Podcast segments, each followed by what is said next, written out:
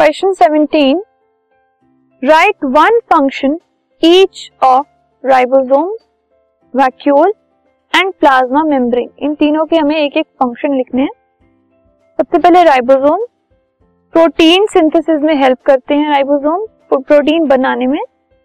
Vacuoles जो हैं, वो वाटर की फ़ूड की और बहुत सारे और वेस्ट सब्सटेंसेस की स्टोरेज में हेल्प करते हैं। और जो प्लाज्मा मेम्ब्रेन है it regulate the flow of materials in and out of the cell इससे बहुत सारे मटेरियल जो है वो सेल के अंदर से बाहर और बाहर से अंदर आ सकते हैं because of plasma membrane this podcast is brought you by hub hopper Shiksha Abhiyan अगर आपको ये पॉडकास्ट पसंद आया तो प्लीज़ लाइक शेयर और सब्सक्राइब करें और वीडियो क्लासेस के लिए शिक्षा अभियान के यूट्यूब चैनल पर जाएँ।